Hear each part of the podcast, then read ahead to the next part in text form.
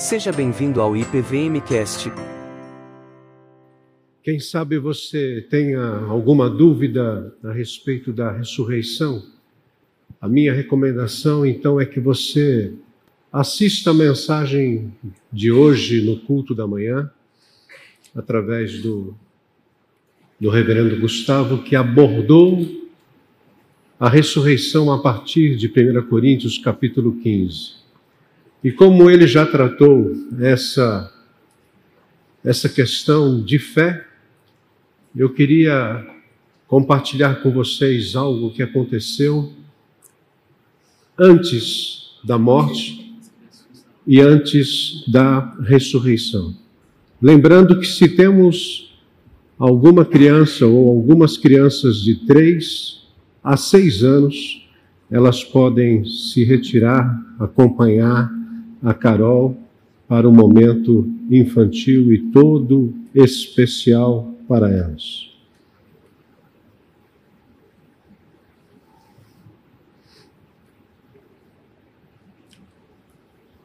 Sim, nós cremos, mas afinal, no que nós cremos?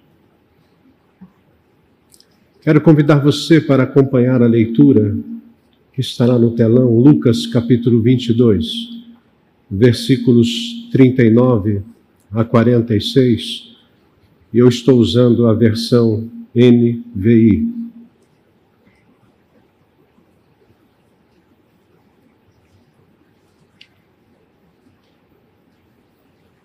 A palavra do Senhor diz assim: Como de costume, Jesus foi para o Monte das Oliveiras e os seus discípulos o seguiram. Chegando ao lugar, ele lhes disse: Orem para que vocês não caiam em tentação. Ele se afastou deles a uma pequena distância, ajoelhou-se e começou a orar: Pai, se queres, afasta de mim este cálice. Contudo, não seja feita a minha vontade, mas a tua. Apareceu-lhe então um anjo do céu que o fortalecia. Estando angustiado, ele orou ainda mais intensamente, e o seu suor era como gotas de sangue que caíam no chão. Quando se levantou da oração e voltou aos discípulos, encontrou-os dormindo, dominados pela tristeza. Por que estão dormindo? perguntou-lhes. Levantem-se e orem para que vocês não caiam em tentação. Muito bem.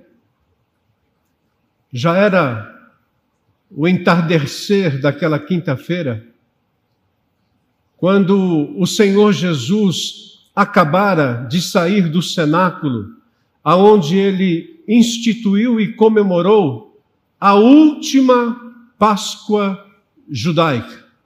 Ali ele instituiu a ceia do Senhor.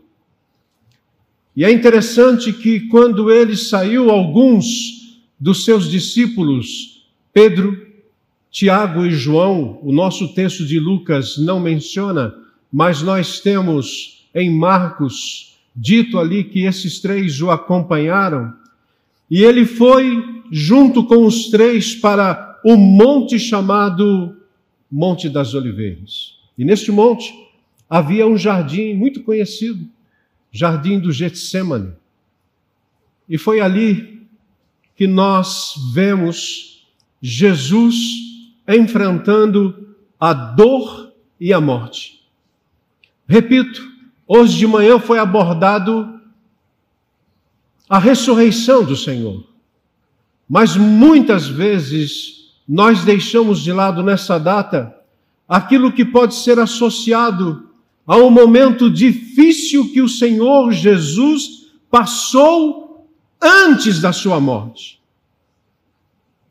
E nós tentamos evitar essas realidades, eu e você, nós tentamos evitar tanto a dor quanto a morte com todas as nossas forças. seja tomando aspirina, seja com morfina. Alguns dão de tudo o que têm para se livrarem da dor. E a pergunta que nós fazemos, por que, que nós agimos assim?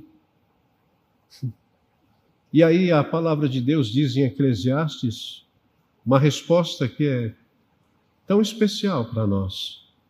Nós agimos assim porque Deus colocou no coração do homem e da mulher um desejo profundo pela eternidade. E Jesus aqui, quando ele vai para o Monte das Oliveiras, em especial o jardim do Getsemane, ele tinha poucas horas de vida pela frente, poucas horas. E ele fez pelo menos duas coisas que o texto de Lucas que nós lemos registra. A primeira delas é que Jesus permitiu que os seus amigos compartilhassem da sua dor. Ele permitiu, porque o trajeto dele a princípio, nós notamos que seria algo solitário apenas ele. Mas os seus discípulos mais chegados, seus amigos, quiseram ir. Quando ele sai do cenáculo, ele foi orar no Getsemane. E ele permitiu que Pedro, Tiago e João se juntassem a ele. E por duas vezes ele recomenda aos seus amigos: orem, a fim de vocês não caírem em tentação. Afinal, Jesus sabia que havia uma luta tremenda pela frente. E foi ali que os seus amigos notaram que algo errado estava acontecendo. E sem dúvida alguma, os seus três amigos passaram a orar. Mas a tristeza, a pressão psicológica do momento que eles estavam vivendo era tamanha que eles dormiram. Portanto, Jesus permitiu, em primeiro lugar, que os seus amigos o acompanhassem. Em segundo lugar, Jesus orou. E a oração de Jesus nos ajuda a enfrentar as circunstâncias adversas da vida. Quando você lê Marcos, quando você lê o Evangelho de Mateus, você vai encontrar Jesus orando apenas três vezes. Três vezes. Nesses dois evangelhos. Jesus, ele orou na multiplicação dos pães e peixes, Jesus orou abençoando as crianças e Jesus orou no Getsemane, porque os três evangelistas narram esse texto. Mas quando você lê a vida de oração de Jesus em Lucas, ele ora por pelo menos dez vezes. É Jesus que inicia o seu ministério orando e termina orando. Lucas, no capítulo 3, versículo 21, diz que quando Jesus foi batizado, ele estava orando e o céu se abriu. Na cruz, terminando seu ministério, ele também orou, dizendo: Pai, perdoa-lhes, porque eles não sabem o que estão fazendo. E a oração do Getsemane, que é a oração que nós estamos aqui trazendo para nossa reflexão nesta noite, ela acontece na chamada Semana da Paixão. Semana esta que tem início quando você estuda Lucas, lá no capítulo 10, versículo 28, quando Jesus adentra em Jerusalém, na, com, na entrada triunfal, e vai até o capítulo 23 com o seu sepultamento. O clímax, porém, de todo esse acontecimento, ele se dá no capítulo 22, capítulo esse Capítulo este que nós estamos vendo. É neste capítulo e apenas neste capítulo que você vai encontrar aquela conspiração para matar Jesus que envolve a traição de Judas. É no capítulo 22 que você vê a instituição da ceia do Senhor e a gente pensa assim, gente, isso aqui foi uma coisa tranquila. Não foi tranquila, não, porque Jesus estava rompendo com uma história de mais de 1500 anos, dizendo a Páscoa daqui em diante não mais. O que haverá será a ceia do Senhor. É nesse capítulo que existe a discussão cheia de vaidade dos discípulos, querendo ser o maior. É nesse capítulo que Pedro é avisado que ele iria negar Jesus. É nesse capítulo que nós temos a prisão de Jesus. É nesse capítulo que é confirmado a negação de Pedro, a zombaria dos guardas, o julgamento no sinédrio e a sentença de morte do nosso Senhor e Salvador naquela cruz. Portanto, pense você a pressão que Jesus estava sofrendo quando ele decide ir orar no Getsemane. E a pergunta que nós fazemos para o texto é: será que Jesus sabia que tudo isso ia acontecer? O que você acha? Sim. Ele sabia de cada detalhe e o que ele fez diante disso? Ele foi orar. E ele foi orar com seus amigos. Jesus está fraco? Jesus está depressivo? Você percebe que Jesus, inclusive, está sem coragem de prosseguir? Por isso que ele está diante de uma oração que não é uma oração comum, mas é uma grande luta, uma grande batalha. E se você se apega apenas a essa oração, você diz assim: que sofrimento foi esse de Jesus aqui, nesse lugar e nesse momento? Verdade. Mas preste atenção, apenas para ser bem didático para você, em relação à oração de Jesus, conforme o autor aos Hebreus diz lá no capítulo 5, versículo 7, você pode acompanhar no telão.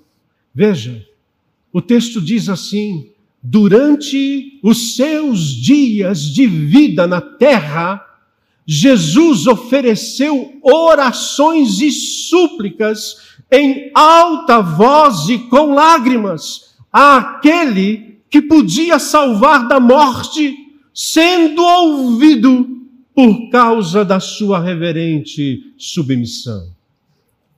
Portanto, não foi apenas aqui no Getsemane que você vê Jesus lutando em oração, vivendo o seu momento de lágrimas, de entrega. Deixa-me fazer uma pergunta. Eu não quero me alongar hoje, a minha pergunta é simples: você está enfrentando algum tipo de dor ou sofrimento? Você está enfrentando? Se você está enfrentando, deixa eu dar algumas dicas olhando para o texto de Lucas, capítulo 22. Se você está enfrentando alguma dor e sofrimento, então a oração deve ser um hábito. A oração deve ser um hábito. Como é a sua vida de oração?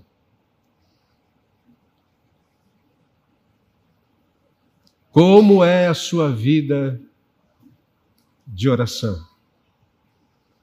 O versículo 39 diz: Como de costume Jesus foi para o Monte das Oliveiras. Era hábito de Jesus, era o costume de Jesus orar. E para aqueles que estudam os evangelhos, podem perceber que a agenda diária de Jesus, durante o dia, ele ministrava em Jerusalém. À tarde, ele subia ao Monte das Oliveiras e orava. E à noite ele descansava. No Monte das Oliveiras ele tinha aquele lugar, o jardim do Getsemane, aonde ele orava. Eu perguntei agora como é a sua vida de oração e E cabe a mim também perguntar a você agora: é, onde é o seu Getsemane? Você tem um Getsemane? Você tem o seu quarto de oração, um filme que há pouco tempo muitos de nós é, assistimos. Você tem o seu lugar, o seu Getsemane. Segundo lugar, se a oração deve ser um hábito, a oração também deve ser um desafio de mudança pessoal.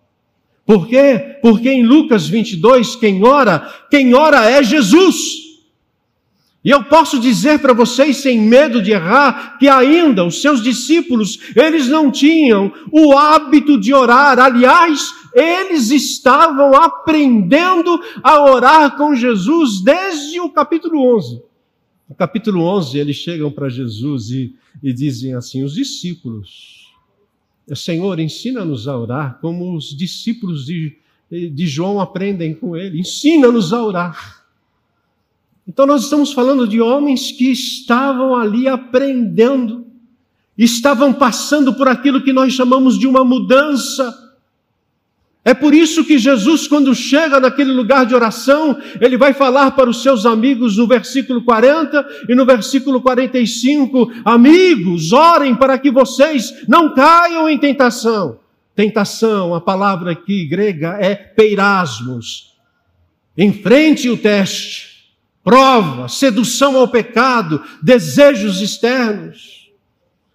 E quando os discípulos começam a perceber o momento que eles estão envolvidos, a tristeza que está estampada no rosto de Jesus, a depressão que estava oprimindo o Senhor Jesus, eles também são atingidos por aquilo. E eles vivem um momento de tristeza tão angustiante que o texto diz que eles dormem de tristeza. Nós estamos falando dos discípulos depressivos, estamos falando de Jesus depressivo. A diferença é que Jesus enfrenta a situação com oração e consegue ir até o fim. Mas os discípulos não. Por isso que Jesus, que estava de joelhos, levanta-se, vai até os seus amigos e diz: Por que vocês estão dormindo?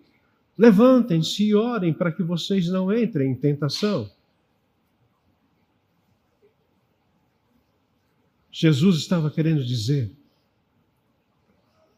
para eles: confie no que Deus está fazendo. Creiam que Deus está no controle da história. Sim, creio. A cantata? Sim, cremos. C.S. Lewis, certa vez ele foi perguntado por que, que ele orava pela sua esposa Joy, acometida de um terrível câncer terminal. Lewis, por que, que você ora tanto? A resposta dele foi incrível. Ele diz: Deus não precisa. Deus não precisa da minha oração. A citação está sendo mostrada no telão. Sou eu quem preciso dela. A oração me aproxima de Deus, revela a minha dependência, minha fome e sede por Sua vontade, por Seu reino, por Sua pessoa. A oração muda principalmente a mim, a minha visão de Deus, do próximo e das circunstâncias. Portanto, quando nós falamos da oração, a oração é um desafio para a mudança pessoal. Em terceiro lugar, em algumas situações, a oração é uma luta. Uma luta eu não sei quantos de vocês já enfrentaram uma luta orando, ou orando vocês estavam em luta. Isso é muito importante para mim e para você. O texto diz que quando Jesus chegou com seus amigos no Getsemane, ele se afastou numa pequena distância. E os seus amigos, discípulos, ouviam o diálogo de Jesus com o Pai. Mas não era um diálogo simples, era uma luta, uma verdadeira batalha. Na outra versão, que é a que mais nós usamos aqui, diz que Jesus disse: Pai, se queres, passa de mim este cálice, esse sofrimento, essa morte, mas não se faça a minha vontade, sim a tua. E aí, diz o texto que apareceu um anjo do céu que o confortava. E ele, estando em agonia, ele orava mais intensamente, a ponto de o seu suor se tornar como gotas de sangue caindo sobre a terra. Isso ensina a mim e a você que se você está enfrentando lutas, não esconda os seus sentimentos, ao contrário, lute em oração. Lute em oração. Há um detalhe em Jesus impressionante. Ele orou de joelhos. O que é impressionante nisso, Eduardo? É muito impressionante. Por quê? Porque a posição normal para orar no judaísmo não era de joelhos, era em pé. Geralmente os judeus eles oravam em pé com as mãos erguidas, com os braços erguidos e as mãos abertas, dizendo: Pai, abençoa-nos. Geralmente era assim. Quando um judeu ele se ajoelhava, essa postura indica intensa súplica. Na luta da oração, aprenda a se submeter à vontade do Pai. Aprenda a orar de joelhos. Aprenda a dizer aquilo que Jesus disse: não seja feita a minha vontade, mas a tua. Jesus ainda consegue colocar sua vontade abaixo da vontade do Pai, abaixo da vontade de Deus. Na luta da oração, aprenda a não perder o foco na missão, porque quando nós estamos passando pela dor e pelo sofrimento, geralmente nós perdemos o foco daquilo que nós devemos fazer como discípulos do Senhor Jesus. E Jesus, ele está prestes a beber o cálice da ira de Deus, ele está prestes a enfrentar todo o sofrimento, ele vai sofrer um castigo que não é dele.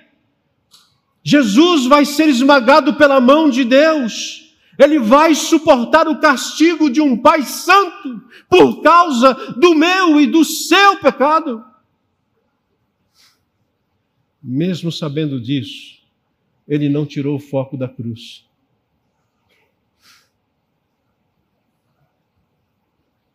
Eu já teria corrido. Mas Jesus não. Na luta da oração, aprenda a esperar pela resposta que virá. Aprenda.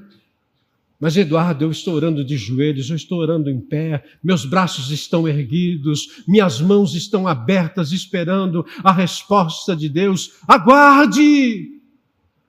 Perseverantemente aguarde e espere pela resposta que virá. Versículo 43 diz que apareceu-lhe então um anjo do céu que o fortalecia. Olha aqui para mim. Deus sempre enviará alguém para nos fortalecer. Não importa a dor, não importa a luta que você está travando, Deus sempre enviará alguém para nos fortalecer. Você crê? Você crê?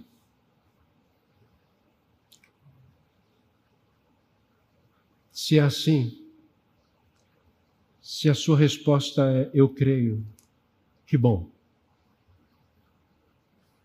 Então eu quero encerrar esse momento de reflexão perguntando a você, primeiramente, preste atenção nisso. Quem são os seus amigos de oração?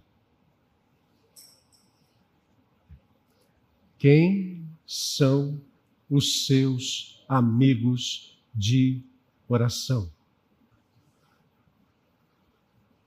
Olhando aqui de cima, eu estou vendo alguns amigos de oração do meu pequeno grupo.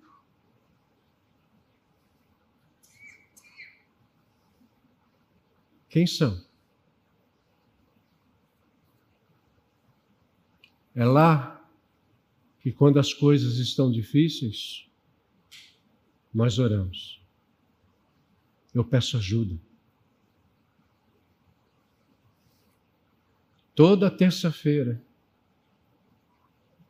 nós oramos com os pastores, amigos de oração. Por vezes eles sabem muito mais da minha vida do que pessoas mais próximas. Quem são os seus amigos que oram com você? Segunda reflexão antes de ouvirmos a cantata por causa do pecado e das consequências dele sobre a nossa vida, você tem consciência de estar na presença de Deus com regularidade? Como de costume, Jesus foi para o Monte das Oliveiras. Onde é o seu Getsemane? Onde é o seu lugar de oração? Como C.S. Lewis disse, a oração muda principalmente a mim, a minha visão de Deus, do próximo, das circunstâncias. A oração nos muda. É assim que você encara a sua vida de oração? Quarta reflexão qual a batalha que você está travando? Diante dela você tem dito, e de joelhos, não seja feita a minha vontade, Senhor, mas a tua. Vamos aprender a olhar, a orar de joelhos, gente. Todo dia, pastor, diante da dor e do sofrimento intenso. Ore de joelhos. Eu gostei daquele negócio de levantar os braços e ficar com a mão estendida. Também gostei. Mas tem momento que você vai precisar ficar de joelhos. Aliás, o antigo cântico dizia: de joelhos é é melhor. E por último, quem Deus tem enviado para fortalecer você? Quem Deus tem enviado para fortalecer você.